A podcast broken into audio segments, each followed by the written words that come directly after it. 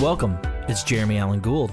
I'm coming to you today to confirm between God and of man that in fact the rumors that you have all heard are true. I started this podcast because I freaking love music, movies, and all things creative. In my life, I've been blessed to be around incredibly gifted artists, musicians, filmmakers, and actors, and everyone in between. This is a place to hear their stories.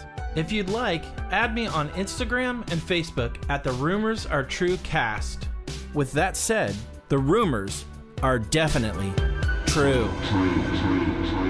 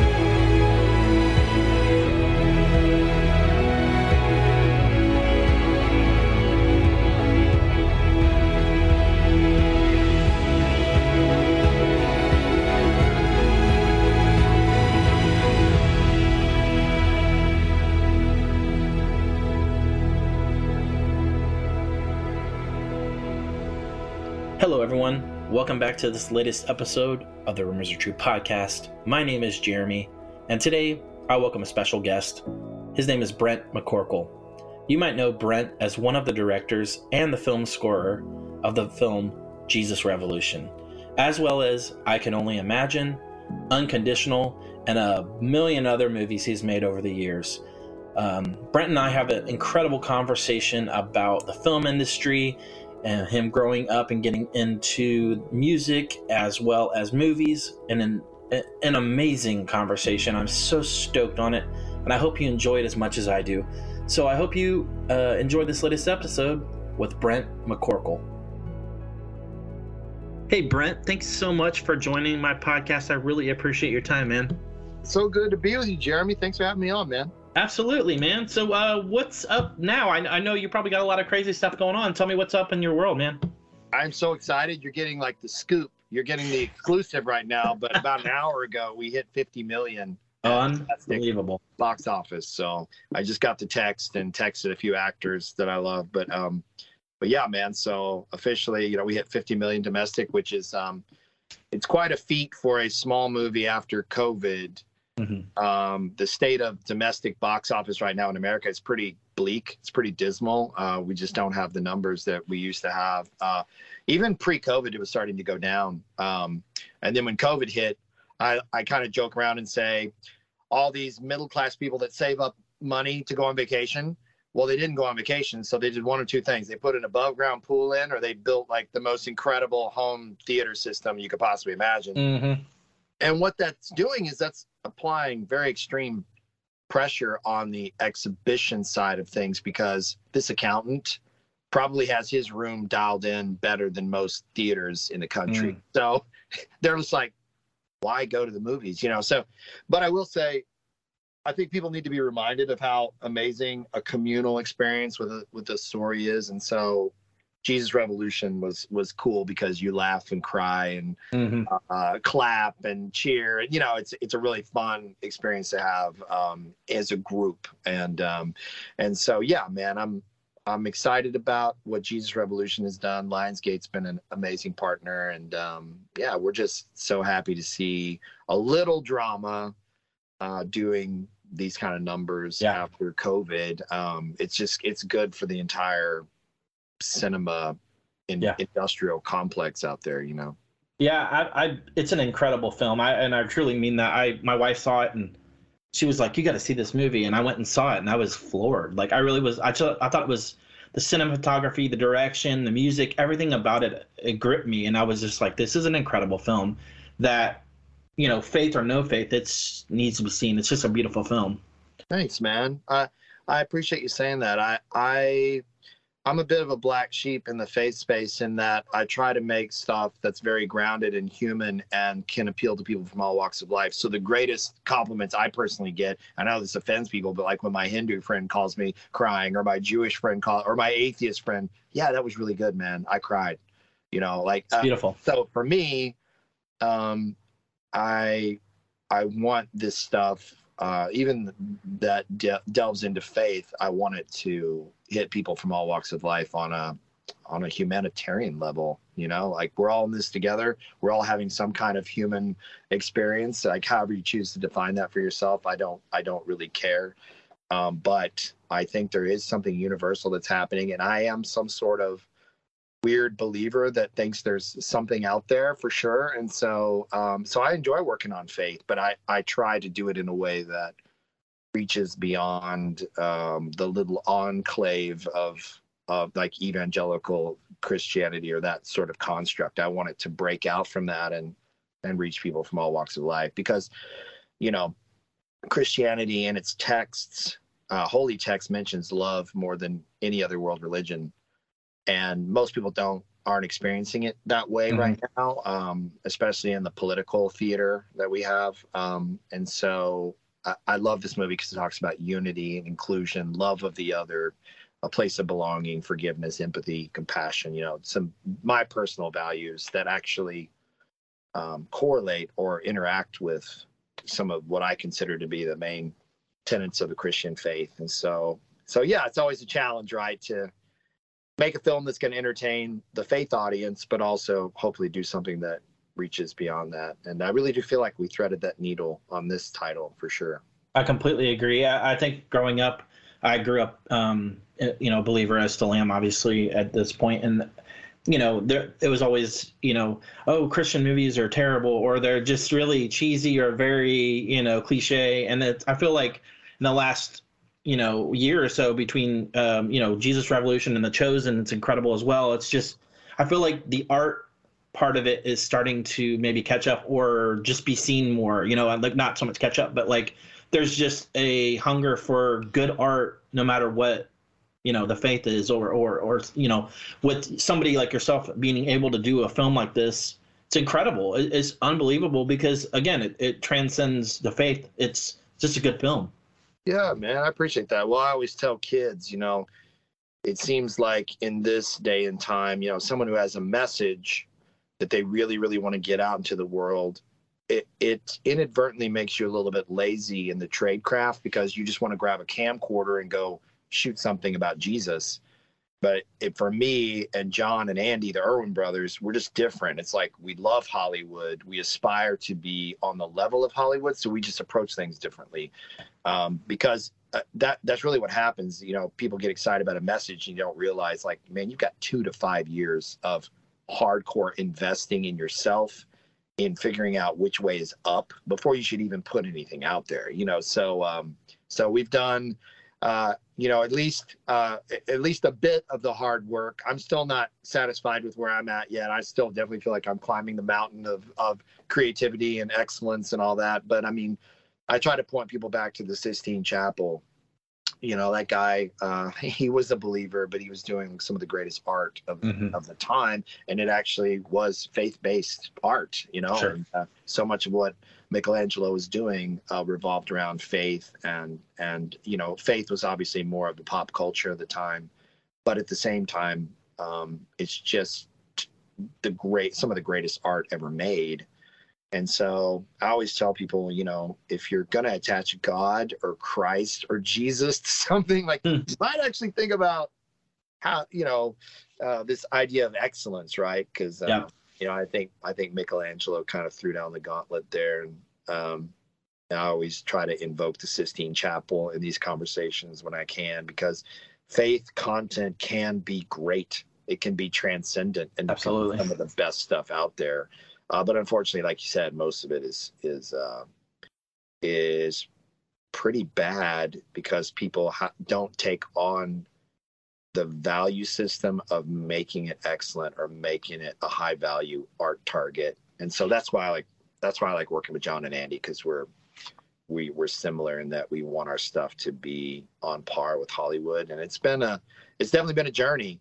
Uh, I will tell you, I'm hard on myself, but I mean, for the first time in my entire career, and I've been doing this for a long time, but I looked at the Jesus Revolution trailer. I was like, yeah, that belongs up there in between the Mhm. other Hollywood trailers. Like that, that competes, you know. And it's the first time in my career that I can say that. So it's been a journey, man. It's not like you show up. You Mhm. don't show up out of uh, taking a few film classes and do that. You know, Yeah. at least I don't. It's been a really hard, hard battle. You know, like a lot of hard work uh, to Yeah. get to where I am now, and I'm not happy with it. Like I said, I still want to want to be better for sure. Yeah, man. Well, kudos to you because it's like I said, it's incredible, and I'm just really happy for you. That's an it's an, an it's awesome story to hear that uh, all this perseverance has kind of put you in a uh, position to be successful, and I think that's amazing. So, Yeah. yeah, man. So tell me, um, growing up for you, what was that like? Maybe some um, movies, music influence, kind of what what shaped who you are now. Yeah. Yeah, I get. I've been getting that question a lot, and I've really been able to hone it in. But I was I'm a pastor's kid. Same here. I was in it- Oh, really? Okay, cool. Yeah, yeah.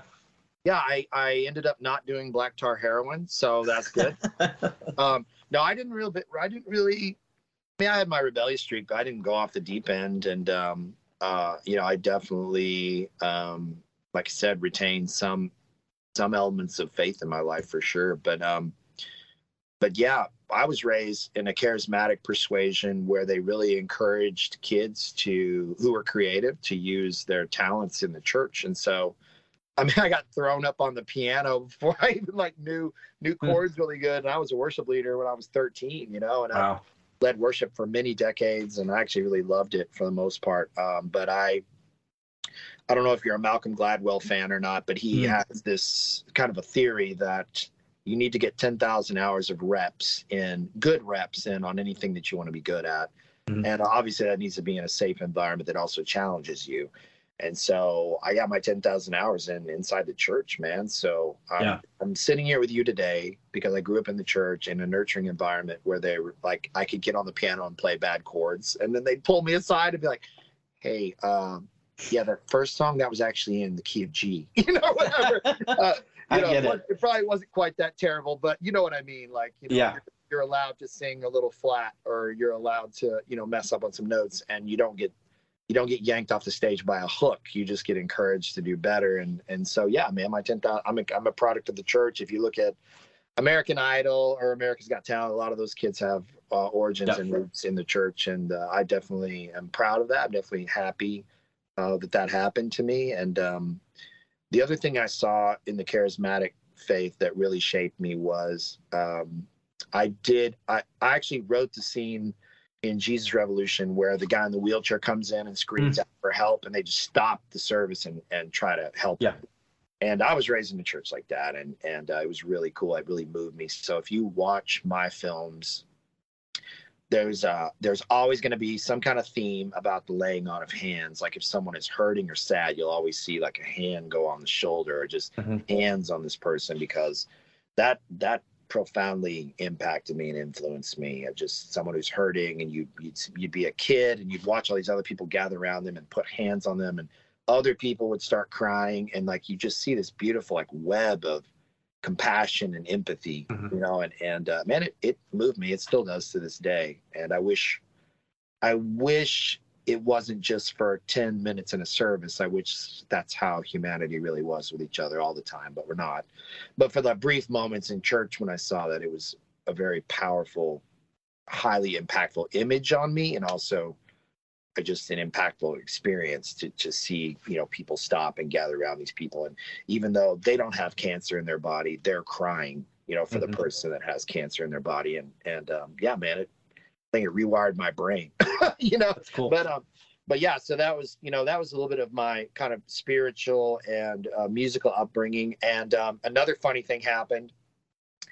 My dad is this highly conscientious being. He's probably the most conscientious human that I know, to the point that um, he used to have this ice cream business when he was a kid, and he had a three wheeler that had a like a refrigerator in the Mhm. back, and he would run around in junior high and sell ice cream in the summer. Well, it was a cash business, and like in his forties, he his conscience got the best of him, and he like contacted the Missouri, the state of Missouri, and he was like, "Hey, I ran around selling ice cream, and I never paid any taxes. You know, I just I want to make this right, you know." And they're like, "No, man, don't worry about it." But he literally contacted the state, you know. They they let him off the hook, but he's just a very conscientious person. But um, I love telling that story about him. But one day he came home from from work, and he worked at a at the headquarters of a giant uh, Pentecostal denomination. But he came home from work, and we were the second family on the block to get a VCR. And uh, man, dude, at the time when VCRs first came out, Mhm. a technician came to the house and like installed it.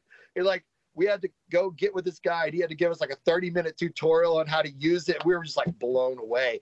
And um, the movie, it came with a free rental when he installed it, and it was Star Wars. And me and my brother were freaking out. dude. Yeah. we were freaking out, and watched Star Wars over and over again until you know we had to return the tape. Um, but but later, right, months later, my dad came home from work, and he said, "Hey guys, um, a good friend of mine has a really good friend that owns a movie theater."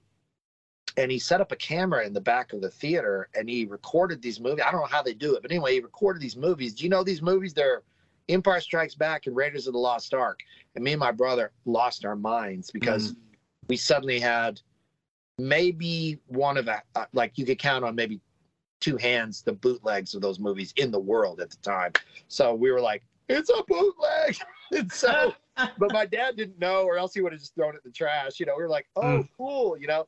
But dude, we had a bootleg of of Raiders and Empire on VHS, and it was so trashy, the quality. But man, we both quit counting when we watched those movies Mhm. forty times each, and uh, it it marinated me on two of the most perfect films ever made. Yeah, I agree. pop movies.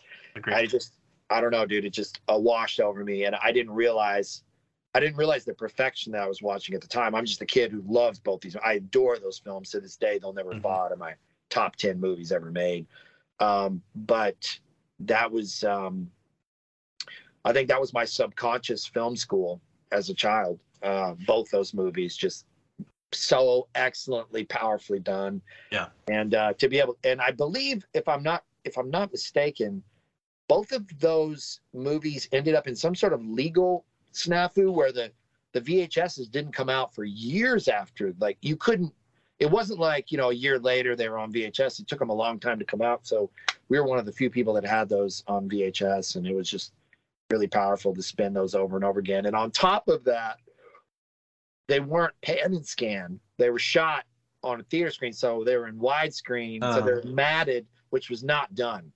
Uh, so you're we're, we got to watch them full widescreen, you know, on that on that bootleg, and um, I think it marinated me in many different ways, um, you know, in filmmaking and cinema. My parents were really strict, and we weren't allowed to go to the movie theater uh, at all. We couldn't go to the cinema, and that was really hard on me. But that also impacted me because I raised my kids. Obviously, I don't have the same values as them as it pertains to cinema. I never have, and it was really hard growing up as a kid who loved the movies so much and couldn't go. But what was so special about that, and I thank them for it. And I'm not mad or bitter, upset about it, or resentful anymore. I probably was when I was younger, but um, it made me appreciate and respect and love the cinema in a way that kids just grow up and they go all the time. They it's totally taken for granted. Mhm. And for me, it's not. For me, it's a it's like a uh, it's like a privilege, and it's a very sacred thing for me. I it I definitely feel like God meets me in the theater a lot. Um, I probably cry more in the cinema than anywhere. I don't cry more. I don't cry as much about my own life as I do, you know, just when a story moves me. Uh, it's uh, I'm I'm very easily moved by uh, a well told story, and um, I feel all the emotions. So like horror films are are terrifying for me. Mhm. Love stories, you know, pound me pound me in my chest, and you know, action films get my blood pumping. Like I I really uh, I really am in touch with my emotions, and I love how good stories bring out your emotions, and I I aspire to that in my own work. But yeah, I would say all those things combined uh, made me who I am. Um, anybody that goes to the movies with me, my kids included, know that the expectation is we're going to sit through the credits uh, until the very end and be respectful and meditate and uh, be appreciative of the 1,000 people or the hundreds of people that worked on the film to bring it to us, even if we didn't like it that much. Um, and so, yeah, man, I think I think not being able to go to the cinema as a kid really shaped me into someone who loves the cinema in a way that most people will never understand because it was never taken from them. Sure, sure, I get that. I get that. That's really cool uh, perspective. Um, you know, I definitely can relate to the, you know, you can't watch this, you can't watch this. You know, I get that part of it, so it's, it's definitely relatable. That's cool that you have taken that and you know you, there's a reverence for it and, and a respect for it, obviously, um, and then it's kind of maybe come out in your in your um, storytelling, you know, in the way you do a film. You you have an absolute respect for it, and that's really cool. So, um, what kind of music were you listening to at that time? What, what was there any sort of bands or records that really kind of influenced you as well? Well, similarly, right? Uh, definitely, you know, it, I found myself as the culture war was firing up, you know, in the early '80s, and the kind of the Christian bubble was happening, and the the the Bible Belt, uh, you know, all that stuff was really kicking into full force, and so I remember the evangelical movement to boycott ET. um, but in the midst of all that, CCM was really coming coming into power. It's like I mean, extreme, I mean, extremely powerful silo of music. And my parents are cool with me listening to CCM. So I was, my stuff was divided. Anything at home that I listened to on tape would have to be CCM. Um, and even that sometimes when I'd lean into some of the harder stuff, they would make me get rid of those tapes. Like, like no, it's too hard. It's too hard rock, man. So even then, you know, there was a little bit of censorship, but beyond that, man, like at school or even riding the bus, I was all about 80s top 40, man. And I still am. You can hear it in my scores, but like I just, uh, it's all I could really get because I couldn't have any 80s records at the house or tapes or anything. And so, like, most of the 80s I would hear would be with friends away from the house or even riding the school bus or even stuff I would hear at school. Uh, somebody, it was like the 80s, right? So kids would bring jam boxes and they would let them, yep they would let the kids bring them onto the playground, man. And we would have like DJ, you know, people put tapes in it, DJs while we're playing on the jungle gym. It was so amazing. But um, but yeah, man, 80s top 40. I just I think it's amazing, and I'm definitely an 80s uh, radio kid. Um, it it greatly dramatically informed uh, my music for sure. But quite frankly, man, there was some awesome CCM at the time. Yeah. That um, it was a little bit different than uh, than what you would say about movies. Like there were a lot of people that came out of the gate were very strong, and before it became a little bit more industrialized and like a factory. Like now, I don't listen to it that much because mm-hmm. a lot of it sounds the same. But back then, man, it was as eclectic as as '80s radio.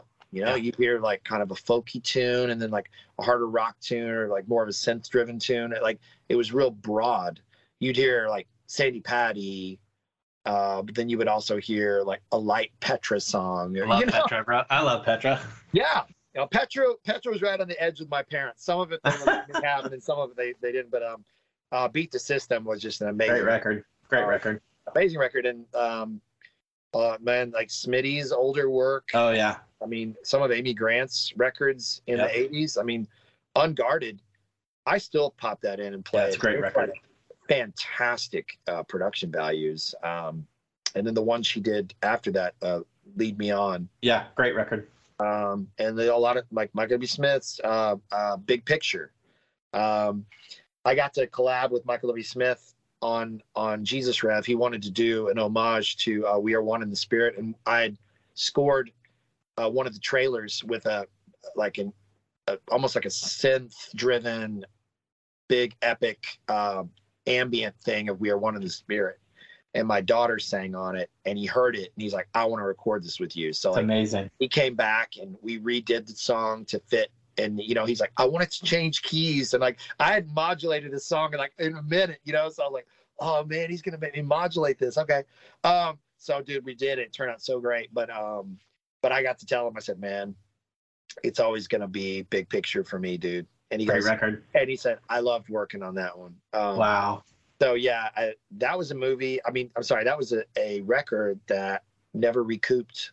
It was just too wild. People didn't appreciate it what it was, and uh, I'm like, you guys are crazy. This is like genius. It was like Mhm. all over the place, and so cooked in the lab, and every little thing was just in perfect, Yep. perfect order and put in its place. But yeah, just that's my favorite of his by far. But Yeah, just he's. talking to him about it and getting some of the stories and What was that like being able to meet him? Was that kind of like, uh, you know, like, did, how did that make you feel? Yeah, man. Um, it's just surreal. Yeah. It's surreal because he was such a hero of mine. Um, and I don't think I can fully process it. I'm just like, wow, I get to work with this guy that um, when I was a kid, like he was just a huge influence on me and just as almost like a disembodied experience. I just had to kind of observe it and be like, okay, wow, you're working with one That's of your amazing. heroes. Okay, cool. Okay, great. You know, um, and then I, two years ago, I had the privilege of meeting Russ Taff. Oh, love Russ Taff, man. So good. Yeah, if you hear me sing, you'd be like, oh, he's he's trying to sing like Russ Taff. Medals, But, man. um, That Yeah, I, record. I told him like what his music meant to me and just how powerful of a human I think he is. And um, he's been through a lot in his life. Yeah. And uh, I'm just so appreciative appreciative of his music and how excellent he was, but then also just his story and that he's not afraid to talk about the some of the harder edges Sure. of his life. And um, but yeah, he was definitely huge, huge. Probably uh, in CCM, probably the biggest influence. Incredible. So yeah, uh, a lot of CCM and sneaking in the '80s uh, pop radio when I could. Oh yeah, that's awesome. That's really cool. That it's awesome that it uh, you, you, it's influenced your music and and and the movies you know that you're doing. That's really cool. It's now that you say that, I, I could, when I watch it again, I'll, I'll probably like try to look for the hints like that. That's really cool. So, um, so obviously that kind of led you into wanting to do movies and or maybe being doing films or short films and and we talked earlier you had quite a few uh, over the years that you've done. And uh, let's talk about uh, the you know getting on the on the Steven Spielberg program or the uh, kind of how that happened. And let's talk about that for a little bit and and kind of where that went. Yeah, so I got married really young, um, had kids really young. I was living in Dallas Fort Worth at the time, and I was a typical adrift artist. I didn't really know that I was even uh, had a really strong artistic wiring. I guess I always thought people, every all of us were the same, and that we were all highly creative. And it didn't dawn on me until my late twenties that I was uh, that I really wanted to be a career artist, like try to make a living doing art. So I switched majors five times. I was I was pre-med, man. I was gonna be a cop for a while. I was gonna go into the military. Um, I was gonna be a psychologist. I mean, dude, I I switched all this stuff. But in my late twenties, I'd kind of already done the music thing. I had done a CCM record that was an indie in in uh, Dallas Fort Worth. And under your under your name or it was under my first and middle name, Brenton Scott, and it didn't Okay. go anywhere. It was just, you know, it was one of those deals where I tried, man, but it was just, it, um, it was so eclectic and so weird. Like I, no, that there was, I didn't have a producer. I produced myself, and so I did this really, really genre agnostic thing where it's like a little bit of like it would be pop, then it'd be like real hard rock, then it would be hip hop, then it would be like a folk and uh, a little bit of country, and then then there'd be like a Scottish tin whistle. You know, like what, like bro, what are you doing? You know, and so the A and R people look at like, dude, we don't we don't know what you're doing, man. So it became one of those deals where I had to sell it out of the trunk of my car, and I just could never get enough, you know, locomotive uh, behind it to do anything. But it was fun. It was fun, and I worked as hard as I could. And um, but yeah, it just wasn't in the cards for me.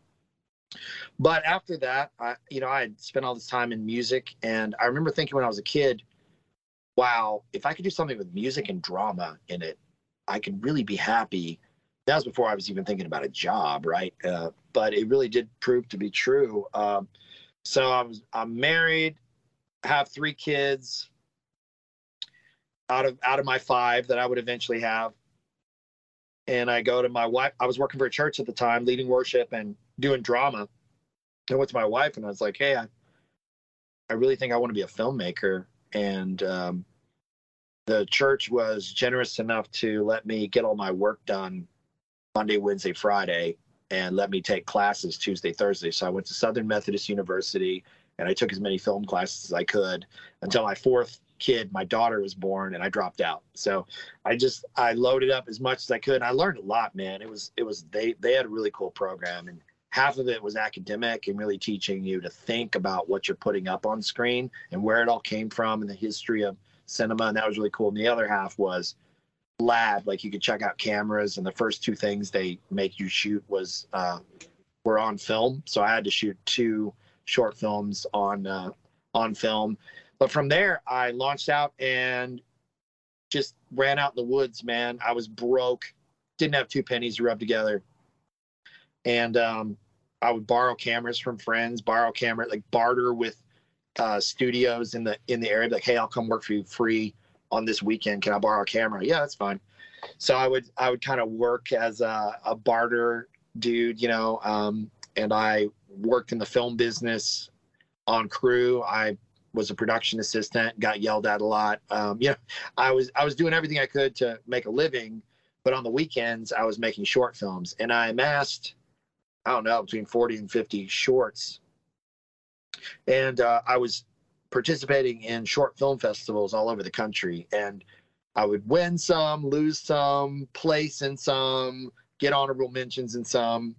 Um, and it was cool because at some point somebody told me like, wow, you're an award winning director now. And I was like, wow, never really thought about that, you know, but it, it does make a difference. It makes you feel better about what you're doing, or maybe, maybe you do have, uh, or, or at some point will have what it takes to, have a full time, you know, film career. Cause I mean, the, the thing everybody has to keep in mind is, you know, I was, I was PAing or doing grip work or, or, you know, shooting corporate videos or sorority videos or anything I could to pay the bills because you're making short films that doesn't pay the bills, you know? Mm-hmm. So, but in the, in all those shorts, I definitely was now getting my new crop of 10,000 hours in on the film side of things, not just the music. Um, mm-hmm.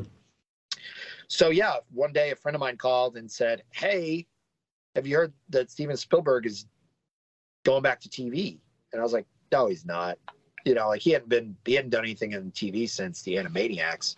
Mm-hmm. And um, so I blew it up. I, did, I actually thought they were wrong. I didn't even look it up. And then a week or two later, somebody else called me and said, Hey, Spielberg's doing this uh, talent search for like the next great filmmakers or whatever. And I, but when the when the second person called me, I believed it, and I looked it up, and sure enough, he was doing a collaboration with Mark Burnett, who's of Survivor fame, mm-hmm. yeah, cutthroat reality shows. Um, but they were neighbors at the time, and across the fence, they just got talking about what they could let could collaborate on. And Spielberg mentioned it to Mark Burnett. He's like, I always want to do a talent search for filmmakers and and Mark's like done. So they built this show together called On the Lot, and it was on Fox in 2007, and it bombed hard. it was only one, only one ep- one season rather, and uh, it uh, was the most expensive reality show ever made at the time. And I mean, it just it just tanked, man. Like nobody watched it, but after the second person called me, I saw what the credentials were uh, for submitting, and I had some short films that are, that I'd already made that fit the the rubric of what they were asking for. So I turned in a short, and I made it really far, man, and uh, got to go to L.A. And I was uh, out of I think eleven thousand applicants, I was uh, the twentieth to get. Kicked. Wow! So I made it to the top twenty. Um, and it was fun. It was real heartbreaking um, I think one of the reasons why it didn't work was they took a lot of the cutthroat, mean stuff from like Survivor and those shows, and they they tried to get the filmmakers to tear each other apart, and mm. a lot of us just weren't willing to do it. And I think it yeah. got kind of boring, you know. Um, but uh, but it was really cool. Like uh, the teams that I worked on, we all worked really hard to support each other, and uh, it showed up in the work. Yeah. And, um, but yeah, it was hard to it was hard to do the walk of shame and all that on a reality show, and it really stresses you out. You've got at any time, and you've got thirty or forty cameras on you, just waiting for you to mess up, and it was uh, it was wild. I probably needed therapy now. I'm 50, you know, like I I've learned a lot about myself and just the nature of trauma and PTSD and all that. But I mean, dude, it was it was a lot. It was I a bet. lot. I, I I. I probably need to go to a therapist right when I got back home. But uh, but yeah, it was uh, it was wild. I learned a lot. But the coolest thing about that was, and it's my greatest claim to fame. I mean, um, it's still the greatest thing that's ever happened to me. But Spielberg saw a couple of my short films and he liked them. Wow. Um, that means so much to me. I may never Absolutely. meet him or talk to him, but just know that he saw my dumb little short films that I was making with friends in Dallas, Texas, and he he liked them and appreciated them. Uh, it's probably the greatest, like the highest point in my career. Um, and so, yeah, man, uh, I met, there was a short that I made, and everything ended up being the property of DreamWorks and Fox Television. And but there's a, there was a lot of people that were way cool on that show, and I got home and I was real discouraged, and I really felt felt like I got so close to maybe breaking in somehow, and then just got kicked out and back to back to one Mhm. and I'm in Dallas Fort Worth in my house, just going, "What am I going to do, man? I I got nothing. I'm just this obscure kid in Dallas Fort Worth that's trying to make movies, and how am I going to break in?" Well, I, I thought I kind of collected myself and got over my little pity party. I was like, "Well, what do you do have in front of you?" And I had a new short film that they required me to make for the show. And so I emailed DreamWorks and Fox and the the producers, and I was like, "Hey." I'm kind of a festival circuit kid. Uh, this is how I've been trying to build my career up. Would you guys possibly let me use this film and take it out to festivals? And they're like, absolutely, it's yours. The, the, it's yours. Take it. So I immediately entered it in, into Sundance. Seventy-five dollars. Uh, got a rejection letter, the most expensive rejection letter I'll ever Mm. get in my entire life. Um, but the next one I entered it in was this really cool uh, festival in Nashville called the Doorpost. And Yeah. what was really cool about the Doorpost at the time was if you made it far enough, they would actually give you money to go out and shoot new shorts to compete. So that short that I did for DreamWorks got me into the semifinals. And bro, for the first time in my life, I had real money to do a short. Like they cut me a check for twenty five thousand dollars, and like I mean, now, I mean, I've worked, a lo- done a lot of big stuff now, but I can remember the feeling of that check.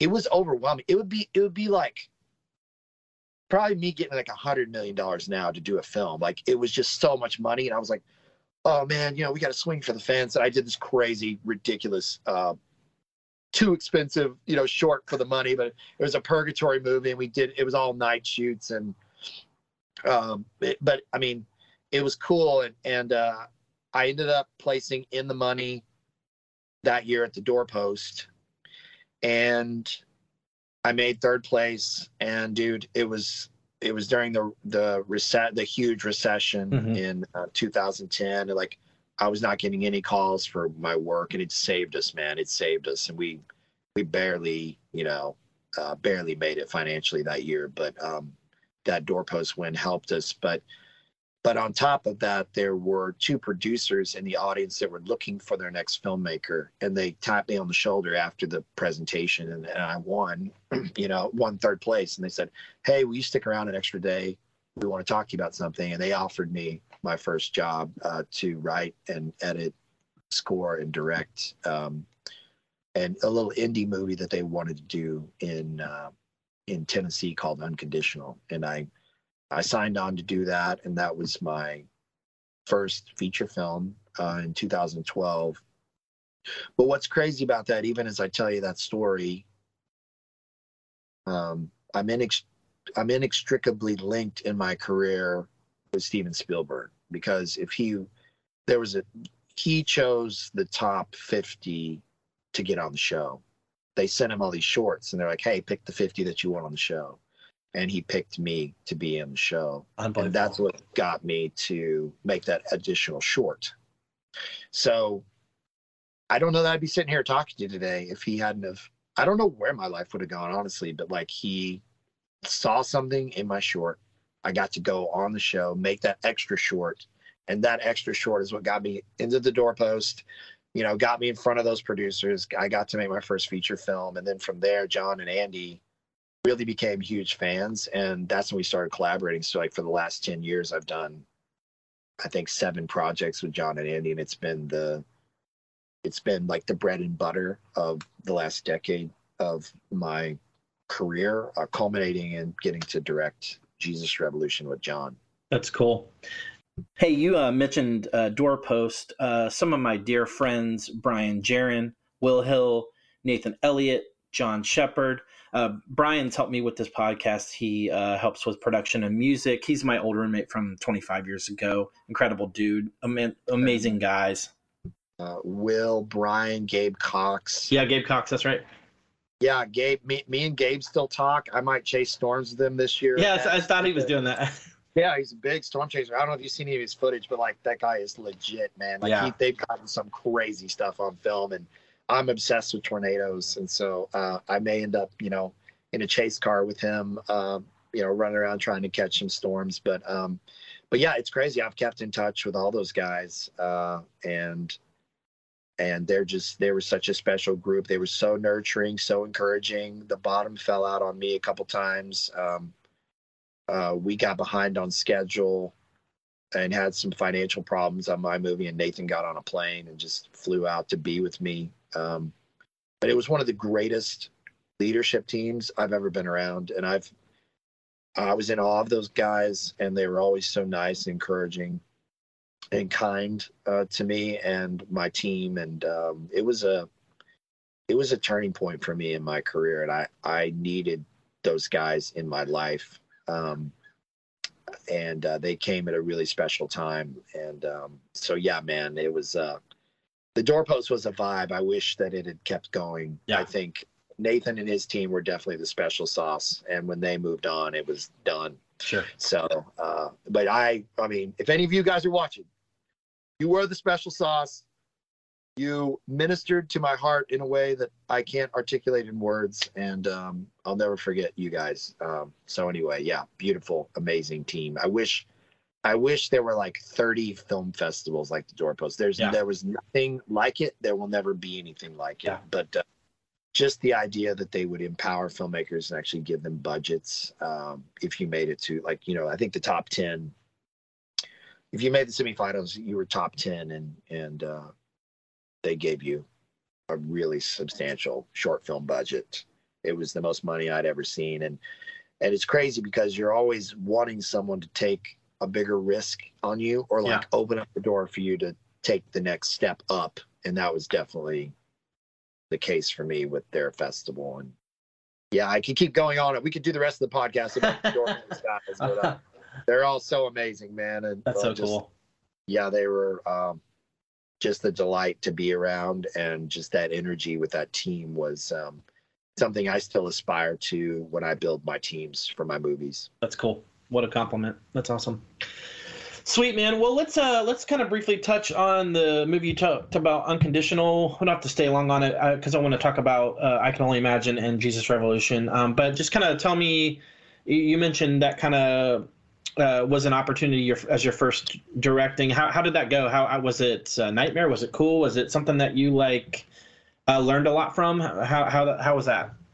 all of those things combined in a uh, a tsunami hurricane tornado. Um, wow. no it was a nightmare. Um, and you know some of that was some of that was me some of it wasn't but it was just a bunch of people's firsts. And so uh, you know it was my first feature film. Um, it was the producing unit's first feature film. And um, so when you have that when you have that going it's it's tough because you've got a lot of rookies trying to steer the big ship you know um, but in all of the nightmare, it was also very good. and um, I grew a lot. I was uh, oftentimes overwhelmed spiritually and emotionally. A bunch of people came around that movie that just wanted to help. It was a, it was a story of a man in Nashville who runs a nonprofit to help inner city children. Mhm. so the goodwill around the title and the outpouring around the title was pretty overwhelming. It brought me to my knees a few times. Um, and I had great actors uh, in the lead roles. I had Michael Ealy and Lynn Collins. I don't know if you know those actors or not, but they're mm-hmm. just they were just fantastic. Uh, Bruce McGill, who's like legendary uh, Hollywood uh, veteran. He came and did uh, like two days with me, and he was just amazing. And so I learned a lot from those actors. Um, I was out of my depth in a lot of ways, but in, in, other ways I wasn't. And so I used my strengths as best I could, and I tried to learn from my weaknesses. But but what's amazing is when you're in a pressure cooker like that, I'm I'm in a walking encyclopedia now for independent filmmaking. Um, I saw a lot of the mistakes. I saw a lot of the things that, uh, like corners would be cut, and and um, uh, we we have a lot of say, we have a saying, and this happens all the time in every in every title you do. There's always something like this, but it's like don't be a penny wise and a pound foolish. Where like you're trying to save pennies, but you literally like damage something. Mm-hmm. So like one of my um one of my quotes is like put orthodontics on teeth, but don't break teeth out, right? It's like mm-hmm. you're trying to make it better.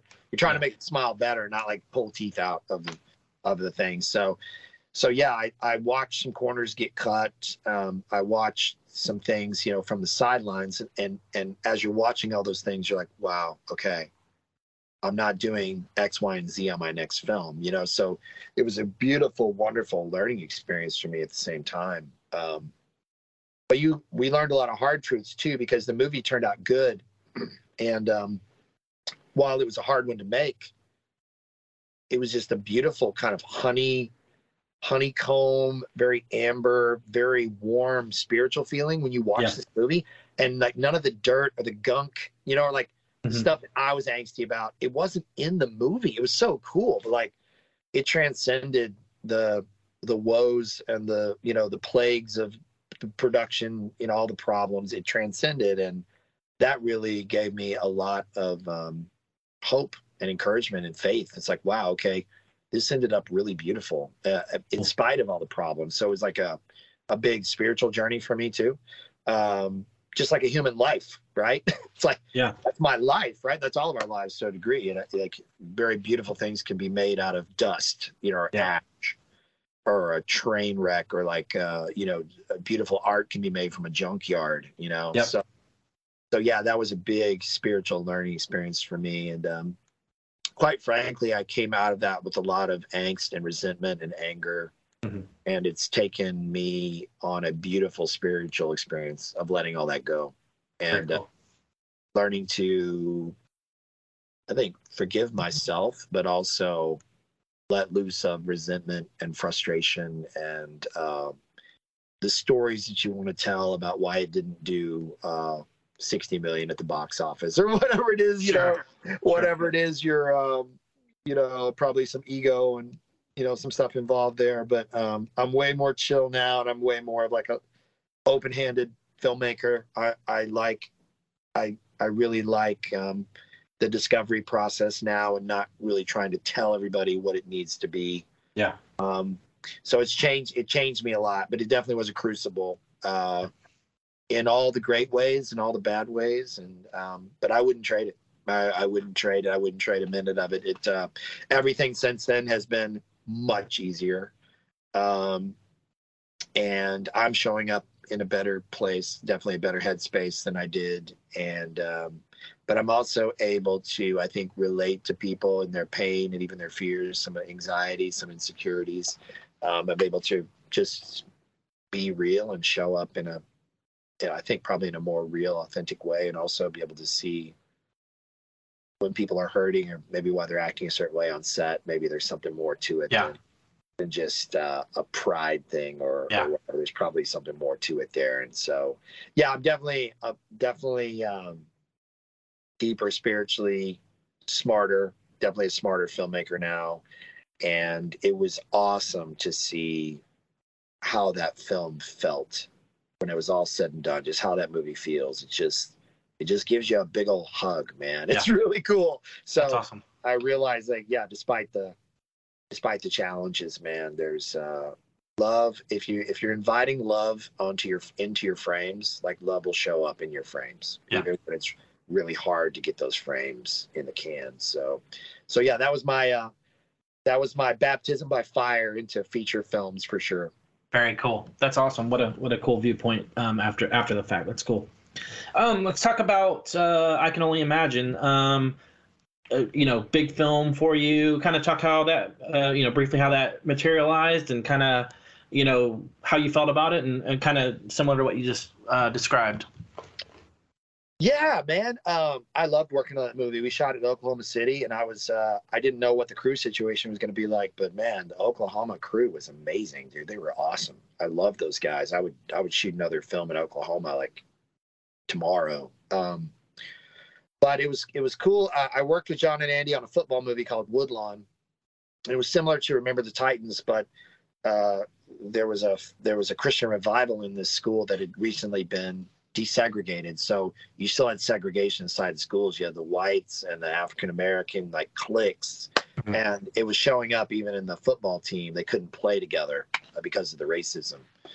And then there's this Christian revival, and they all got on the same page spiritually and uh, you know uh, athletically, and they started playing together as a team. And it's a really cool story. But um, but Andy called me and wanted me to edit it with him because it was all the football, man. It was gonna be like shooting an action movie, mm-hmm. and it was it was a whip, man. It was a whip. It it it took two editors grinding for a long time to get that movie put together. But we all got along so well, man. We vibed, and I brought a lot of things to the story, and they ended up letting me score on that a little bit. I, wow. I, I scored about 25% of the score. And after all that, man, the good vibes were flowing. And uh, Jon asked me if I might might want to write I Can Only Imagine with him. I was like, absolutely. And then Andy was like, hey, would you want to edit with me again? I was like, yeah, sure. So I ended up kind of being the third Erwin brother on that one. I got to do nice. stuff. I uh, I helped produce the all the band music. I helped produce all the MercyMe stuff that we mm-hmm. had in the film, and I got ended up getting to score the entire movie. I was the second unit uh, director um, on all of the you know all the second unit stuff, and so I wore I don't know five or six hats in that movie, and it was really fun because it took me back to my roots, you know, Dallas Fort Worth, and just doing it all, you know. Um, so it was cool. They let me do all that, and I really felt like kind of like a uh, an adopted Erwin brother because nice. I was in the, in the, middle of these two guys, and they you know they work as a duo, and I yeah. was in both of their orbits. And um, so that was really cool, man. And the movie did incredibly well. Uh, we shot it net uh, net five million dollars. I mean, it was like a, and when I say net, there are incentives that you get back if you shoot in different places and like different states. They'll give you sure. rebates back. So, but but for like hard cash outlay, it was a five million dollar movie. Um, and so and then when you get incentives back, you pump that back into like VFX shots or extra money for score sure. or post or whatever. So I think all in it was seven million, but the actual spend for the movie was five, and then it did eighty six million. Unbelievable. I just it was ridiculous. It's just I mean it's just an unheard of you know David and Goliath story. I will say though, and this would step on all the toes of probably everybody that worked on that film. I remember seeing the trailer, going, yeah, we're not there yet. It's like yeah. Indie would, you know, like it, it was cool and looked good, but there was just something still indie about it. And the trailers, like I remember specifically one day the trailer played, but it was like Hollywood, Hollywood, Hollywood. I could only imagine Hollywood, Hollywood, and it dropped. Mm. I was like, man, still got some, we still got more work to do, guys. You know, obviously after an eighty-six million dollar you know, uh, outsized return on a five million dollar. You know, it's like it's hard for people to hear that. You know, right? Sure. You know, but um, but I will say, the hard work has continued, and you know, like I said, for the first time in my career, watching the Jesus Rev trailer, I'm like, wow, yeah, okay, um, we're like in the we're in the galaxy now. Um, and so yeah, man. Uh, but I loved. I can only imagine. I um, uh, you know, similar to what I was talking about with my condi- my my experience with unconditional uh, just in my own spiritual life, um, I really I, I realized that I have a profound problem with letting go. Hmm. uh, even if somebody hurt me or wounded me or took advantage of me, I would always just like hold on to all that. I end up really like bitter and resentful, a lot of unforgiveness in my heart. And um, man, going through the spiritual journey of Bart learning to forgive an abusive father, it it mm-hmm. changed me. It had a profound. I, I remember scoring on this keyboard right here, that one right there. I remember scoring on that keyboard, and um, weeping, like tears hitting that keyboard while I'm while I'm scoring because I realized like I needed to start letting go of this hmm. stuff. Mm. It was a it was a profound spiritual experience for me, and I did. I I got on a path of letting go and um, forgiveness, um, letting go of resentment, and uh, and I yeah, I'm just in a better space. But man, I think for me the journey, and I wrote a lot of the forgiveness construct. Uh, that was that was some of the stuff that I focused on. Um, yeah. Sorry, I messed my camera up here. Um, you know, that was some of the stuff I was tasked with in the in the script, and uh, yeah, man, I just remember just this overwhelming sense of thinking, wow, Bart has so much more to forgive than has and that has ever happened to me in my life, and yet I can't. And so, it was just such a powerful uh, profound spiritual yeah. experience for me to start demanding of myself in my heart, in my spirit. It's like, okay, you're going to get on a path of forgiveness and letting go and getting rid of all this resentment and this um, anger that you choose to hold on to. And uh, so, yeah, I would say for me, that was the strong. But dude, the guys that the guys that came up to me and found me and said, I had a really turbulent relationship with my father. Thank you for this movie. And man, it it it humbles you, dude. It That's humbles cool. you. Like it's it's fun to be like, oh yeah, I made 85, you know, whatever. And the most important thing that thing that movie did was show you what's possible. That's um, cool. Like healing uh, of of your human relationships that are damaged, and also letting go of of really hard things that have happened to you in your story. Wow. Even for your own sake. So yeah. So yeah, that, that movie was more of a spiritual experience for me than um, than a than a filmmaking journey. However, uh, I think at the time it was the best thing that uh, Jon and Andy and I had ever done. Uh, you know, yeah. in, in, our careers, and um, but we've continued to try to elevate. Sure. You know, since then. Very cool, man. That's that's awesome. I, I'm seeing a theme here of you making these films and you not so much learning lessons, but being able to look back and be like, hmm, you know, I can change some things about myself and you know it's it's a it's a tool for you to be creative and also you know get get an ability to forgive and you know whatever it may be. And i think that's really cool. And it is profound you know what you just said. Um, i think that's really awesome man. It's pretty wild but it's almost like by proxy right? Like if i can do it as the filmmaker i have to believe that the audience could maybe go there with me. Absolutely. And uh, i do think that um, i think that i can only imagine opened up a lot of hearts uh, for people to uh, start trying to forgive, get yeah. on a path, at least get on a path of forgiveness, which that's a cool path to be on. Even if you like wake up five years later, like I still can't forgive my stepdad. That's okay. Like you're on a path, and um, and uh, I think once you set yourself on that path, like magical things can happen. Yeah, absolutely, man. Very very cool. All right, well, let's talk about the Jesus Revolution. Um, let's again go back into kind of how that materialized and and your process with that and and uh you know obviously things are going well with that. So uh kind of talk about that for a little bit. Yeah man um the movie fell apart twice. Uh we've been working on this movie for seven years. I was the wow. original researcher.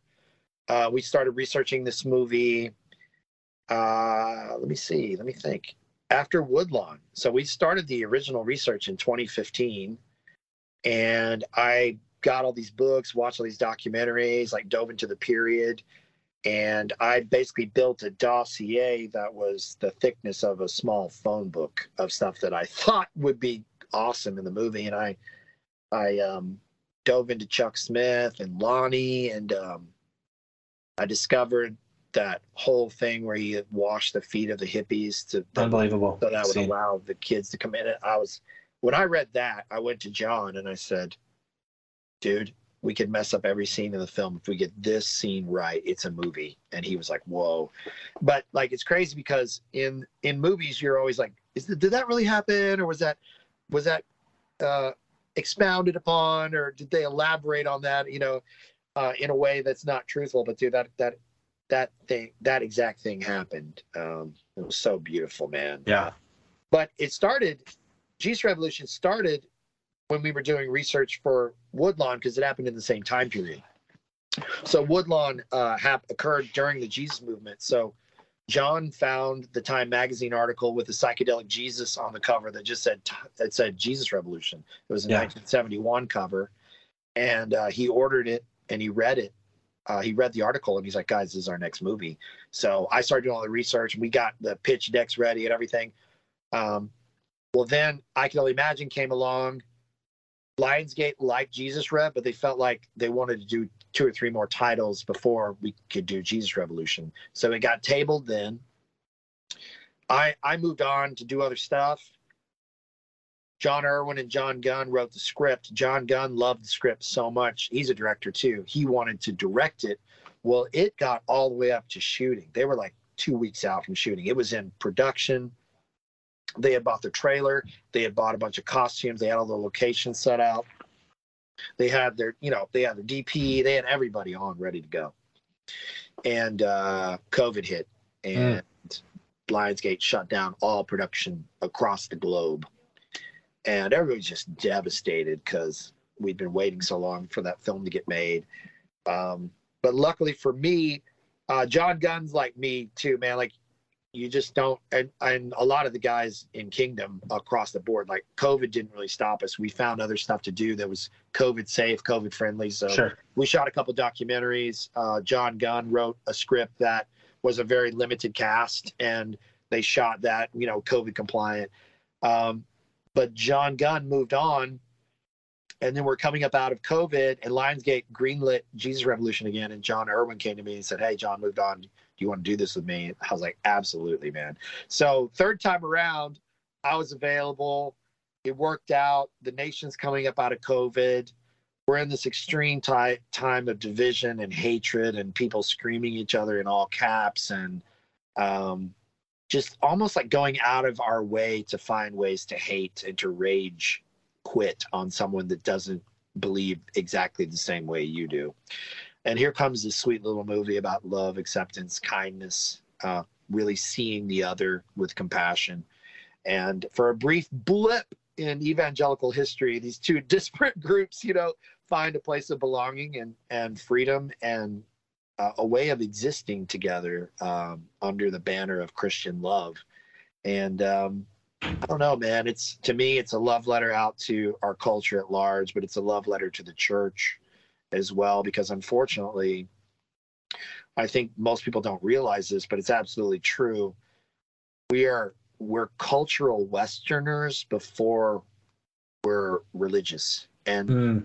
as a consumer as a western thinker those are things are at are at the highest operation in our mind in our heart in our soul and then you know when someone's like by god i'm a christian i don't care if mar-. no i'm sorry but that's not the case like you you know we're so indoctrinated uh, into being Westerners uh, that we actually process our religion and our faith through all those. Uh, and so we're just in a terrible Western construct right now with our politics. And Mhm. so all the Christianity is getting filtered through this in like really terrible ways. And so Yeah. this was a love letter back to the church to just say, hey, let's get back to the basics. Let's get back to the core tenets of loving people, even people different than us Yep. Let's see where that takes us because right now culturally in america this rage and this hate it's a dead end. It takes us nowhere. I don't care if you go to church or if you don't. I don't really care um, if you're catholic or protestant or atheist or whatever. Like we've got to find a way to move forward in love and to get back to loving each other. And i personally believe that christianity offers a path forward for that. Um, and uh, and yet you know in some ways i feel like you know jesus said um, bless those who curse you. And i have some really bad news guys but you need to love your enemies. Yep. And with that gauntlet thrown down, I feel like I maybe have met four real Christians in my entire life, me not included. You know, so so I just I don't know, man. That's been the beautiful thing for me to focus on is is just um, a very loving way of being. And I got asked this in a podcast, and it was really powerful. But she said, "Yeah, but you know, the Bible says the world's going to hate you." And so, how, what do we do with that? I was like, "Yeah, but the mandate is to keep loving anyway." Mm-hmm. But everybody's focusing on the culture war, like, "Oh, well, you know, whatever, you know." Whoever's against you, they're your enemy, and you have to stop them and crush them. And and uh, but I think I think the culture war is probably one of the largest deceptions that we have in our world right now. Um, because what it does is it channels all that energy that you could be doing something positive and loving for your neighbor. Mm-hmm. Uh, it channels all that into rage and hate and uh, almost like an excuse or some sort of um, validation for your hatred and your ostracization of the other. Um, mm-hmm. And uh, that's just not the mandate, man. That's just not. And so, so yeah, man, I think um, I think uh, you know, for me, it being canned a couple times and coming out when it did, um, I just really hope it just plant seeds of kindness and love back in culture. You know, especially for the church um, and uh, for the culture at large. And so, so yeah, man. I'm, again, it was very awesome, awesome uh, growing experience. It was the best cast I've ever gotten to work with, best crew uh, for the most part, like it was a little hippie family that made this film. Uh, you know, we had little road bumps along the way for sure, just like we do in every production. But I will say the morale was the highest morale I've ever seen on a film set. And I always say, like, filmmaking brings out the best and the worst in you because sometimes you're doing 14, 18 hour days and like you don't even have time to sleep. And on the weekends, you're doing laundry and, and like just trying to like sleep in one day, you know. So it just it's gonna bring out all of your extremes, you know, the good and the bad. And so it was really cool to see the kindness and the the family vibe, uh, the hippie vibe uh,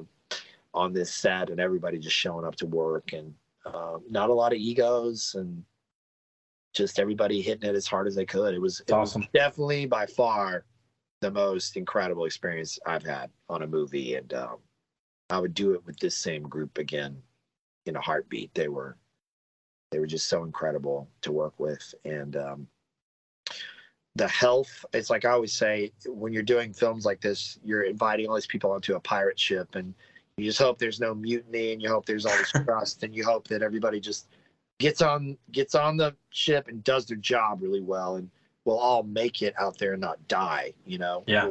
the other side. And I would say this is the greatest example of that I've experienced in my career so far, for sure. That's awesome. How do you feel with the success of it? Is it validating? Is it something that you're like, man, I'm I, obviously you seem extremely proud of it. So, you know, what, what's your what's your viewpoint on that? Yeah, it's interesting. Um, I, it's not validating. I, am like fast. I'm fascinated. Um, I've really been trying to observe my life more than live in my my you know whatever whatever my feelings are in the day. I'm trying to observe it more. So observing it, it it's another one of those surreal moments in my life. It's like wow, this movie's like blowing up. This is crazy. But like, um, I don't have any like pride or validation in it. I I'm grateful. Like I'm grateful. Like uh, Jon Erwin's Jon Erwin passes this uh, story along, but um, it's a Lionsgate quote. But one of the execs at Lionsgate says uh, said the greatest emotion you can experience in film is relief. so, mm. so I think probably uh, I think most of probably what I felt was just relief because uh, especially for the team because I mean you pour like a year of your life into this thing. Yeah. see it to see it take off and just know that everybody's like, you know, everybody's uh, work is being seen by a lot of people. It makes you just it makes makes me happy. It makes awesome. me really grateful um, because the sad part of it is it takes the same amount of energy to make a bad movie than it does a good movie. It takes the same amount of energy to make a movie that nobody sees as opposed to a movie that just blows up and you know yeah. so just to just to see that hard work uh, like pay off and a bunch of people see it um, it, it, it feels great. And it, again, it's a gratitude, especially for the team.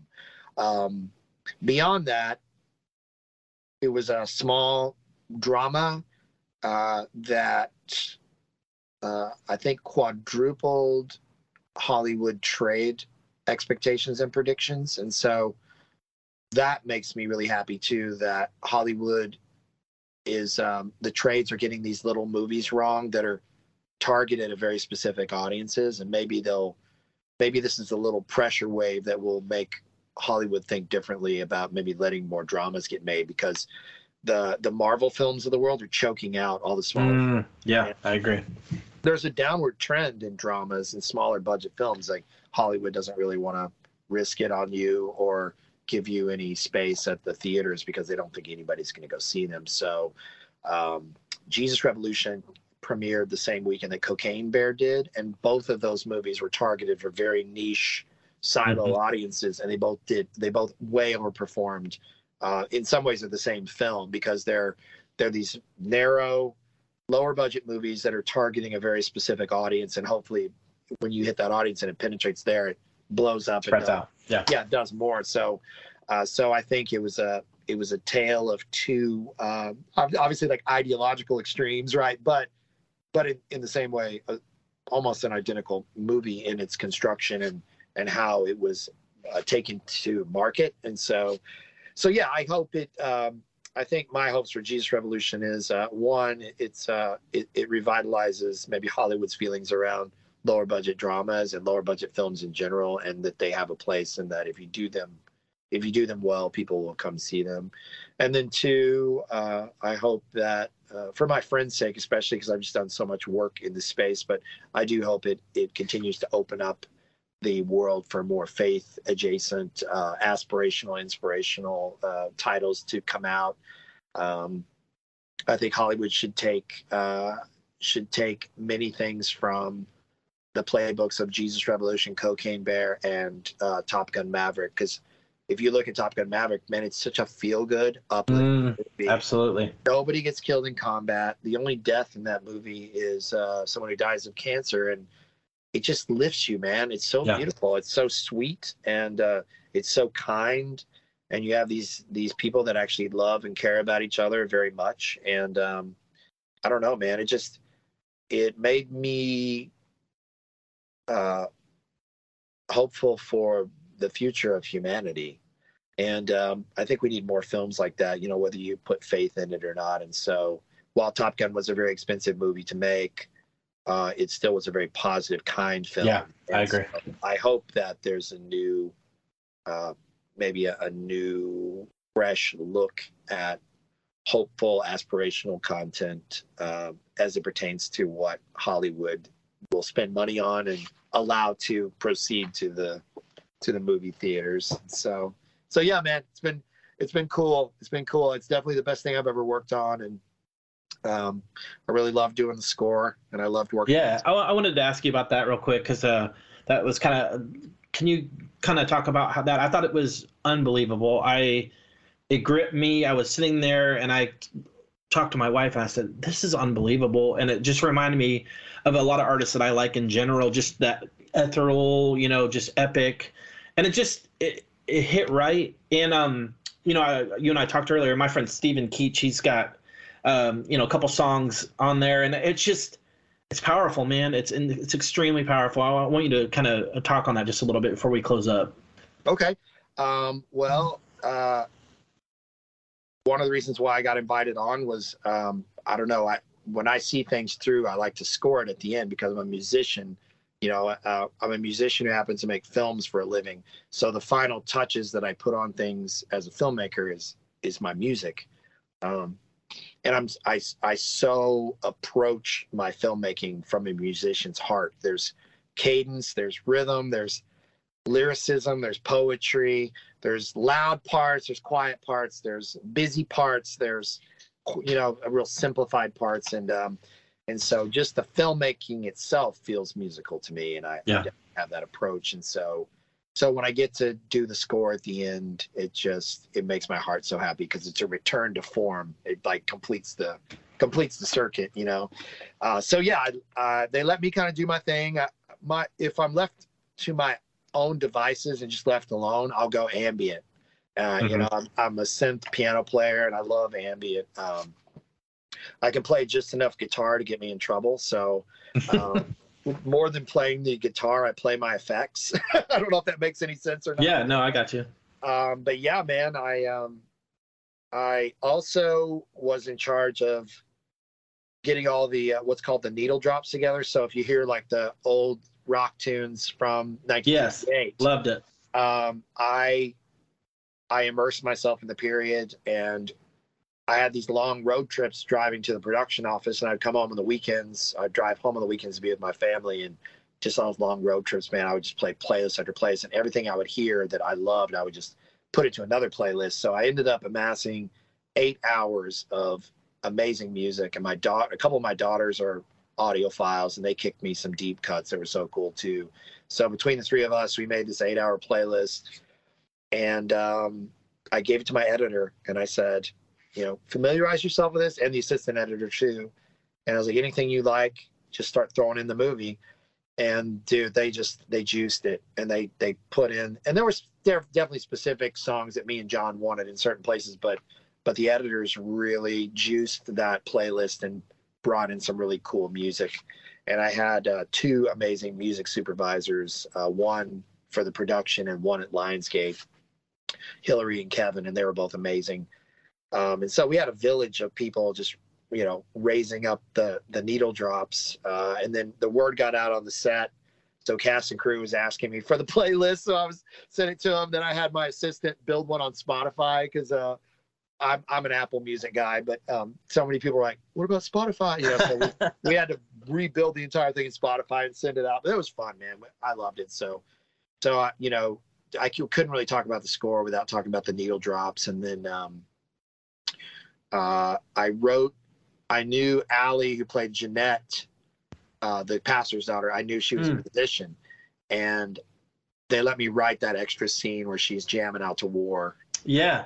Uh, and so it lived, and you know we got the money for it and everything. And at the end of the day, I just to brag on Lionsgate, um, but they they kicked in extra money because like the t- my tastes were so expensive for this little movie, and but they they believed in it, man. They believed in the vision and they believed in the music. So they they kicked in some extra money at the end beyond the budget that I was given to help me get a couple more songs, and that really meant a lot to me. The producers found a little bit of extra money to help me, and um, so that was cool. And so the score, the score was amazing. Um, going back to Steven, I just want to brag on him for a minute because what we did was um, you look for temp music anywhere. You look for you. What you do is you you know, the when you're editing, I edited probably 25% of this movie, um, but uh, you look for anything that has the vibe that you want ultimately to be in the score. Yeah. So it might be a Thomas Newman track or a Hans Zimmer track or uh, a John Powell track. You know, any of these big, big scores that you love, you put in. and also, there's a production library. I think they're based here in Nashville, but they're called Soundstripe, and a lot of amazing composers contribute to this music licensing library.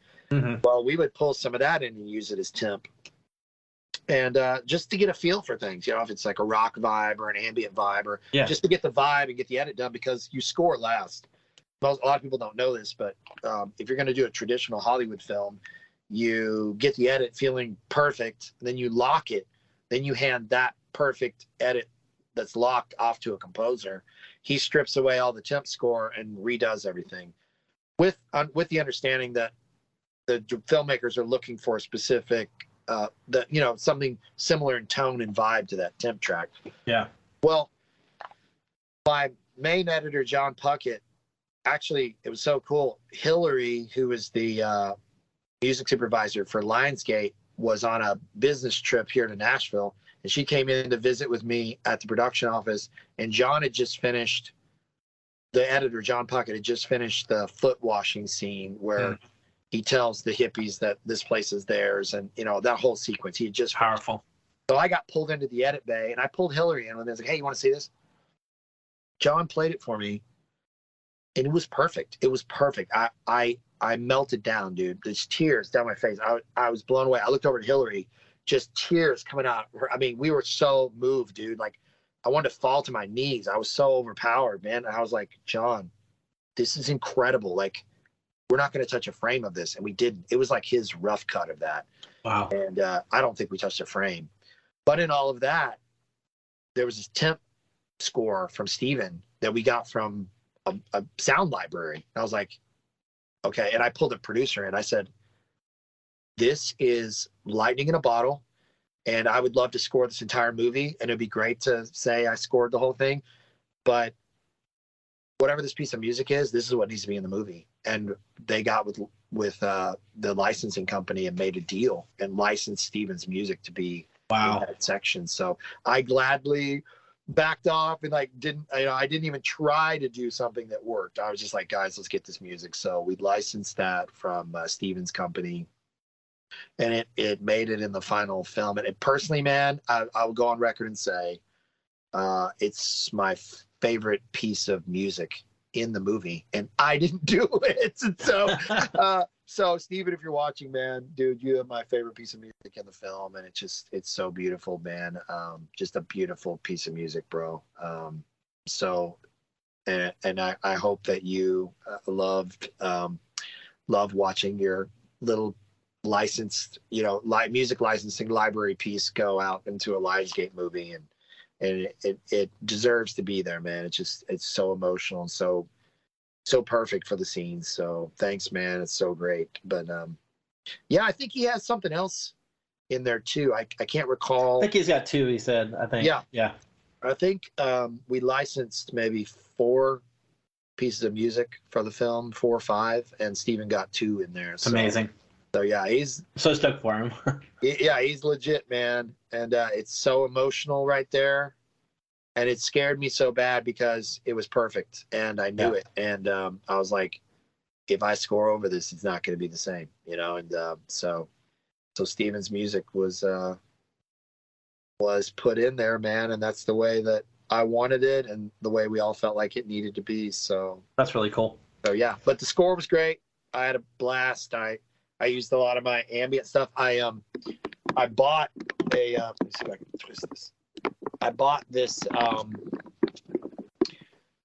this reel to reel Wow. and we reamped and it's from the 60s and i got these uh, i found them in a lot on ebay but um, there were untouched reel-to-reel uh, tapes that um, hadn't even been out of the box it's still in the plastic but i mean this It's is incredible. this is warranted uh, from 1963 so the warranty card says uh, this warranty is good for a year from 1963 and these have been just in somebody's attic or somebody's closet That's crazy. so I pulled all this old tape and um, we reamped back to the to the uh, the tape machine and brought it back into digital. But like I was trying to do everything I could to uh, make it feel like it was period. So even though it was modern and ambient stuff, Yeah. I was trying to bring the '60s like tape saturation into That's it. awesome. And so, so yeah, man, it was a fun it was a fun journey, dude. It was a fun ride and um, had I had a blast working. Probably my favorite score I've ever gotten to do. Very cool, man. I, I think you accomplished it. It's incredible.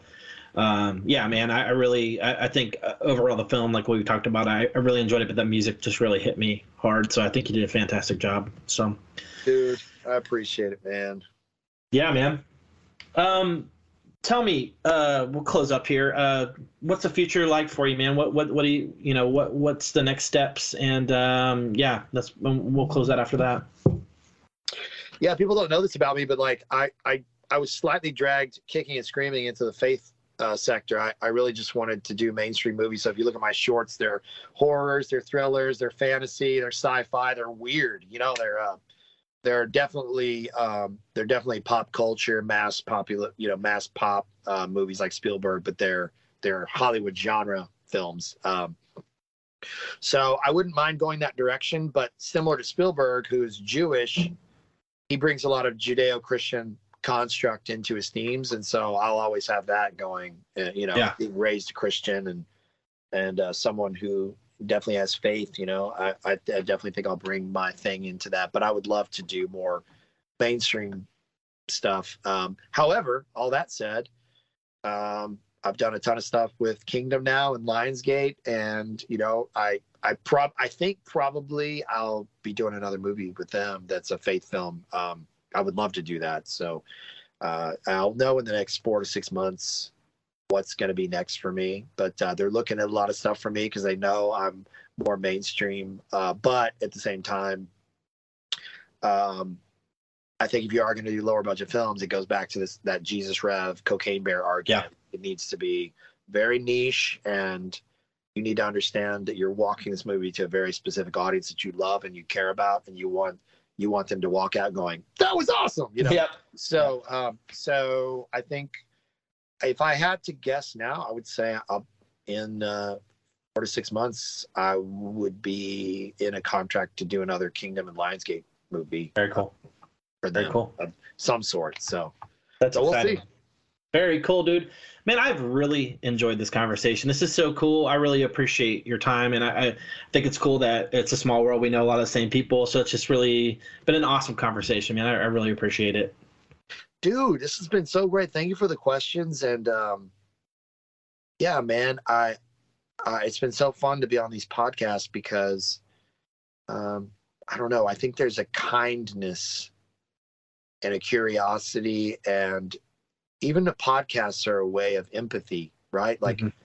like um you and i are talking about how we feel about things and um i don't know man i just i hope that the world becomes more kind and um uh, less filled with hate and so it's just been it's been really cool to be able to talk to you about where my career is taking Yeah, man. and uh um yeah man so thanks for doing what you're doing and Yeah. uh, uh okay so what's your what was your favorite petra album Well, it actually was "This Means War" because Okay. it's the because I saw them live at like ten or twelve, something like that, and it ramps, pyrotechnics, the whole thing that changed my world.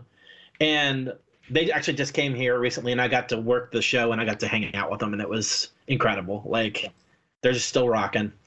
it rules.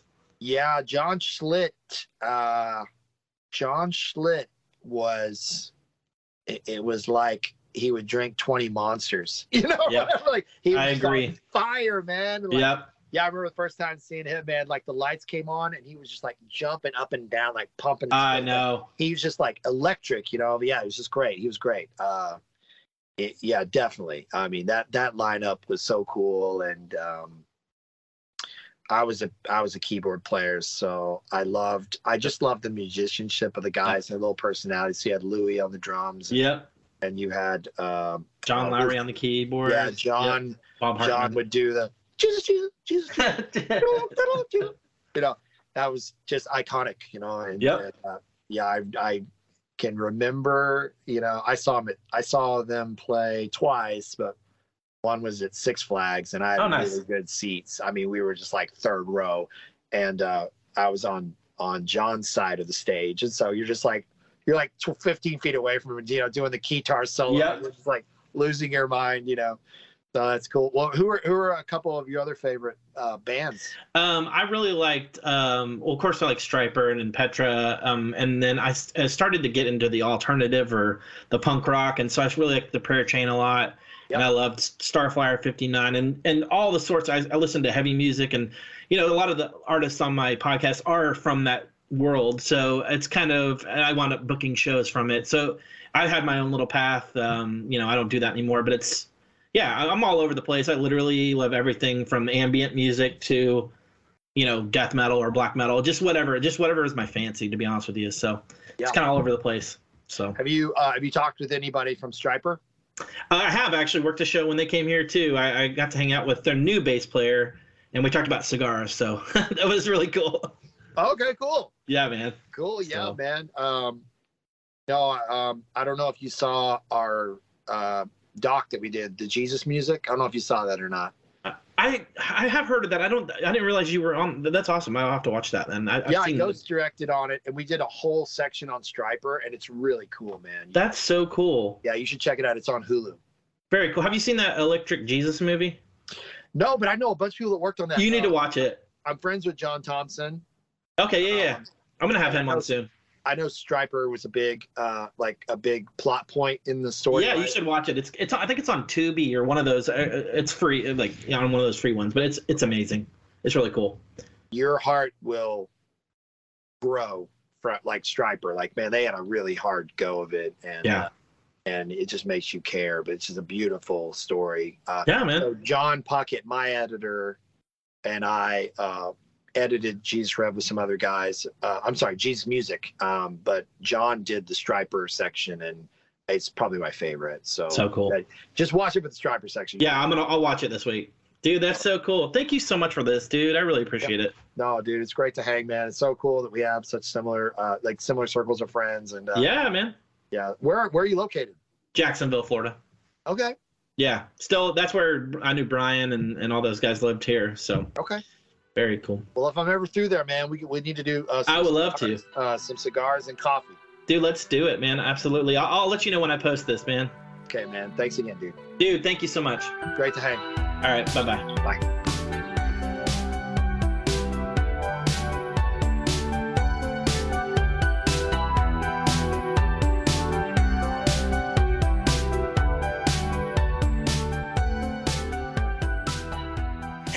Thank you, the listener, for tuning in to this latest episode of the Rumors Are True podcast.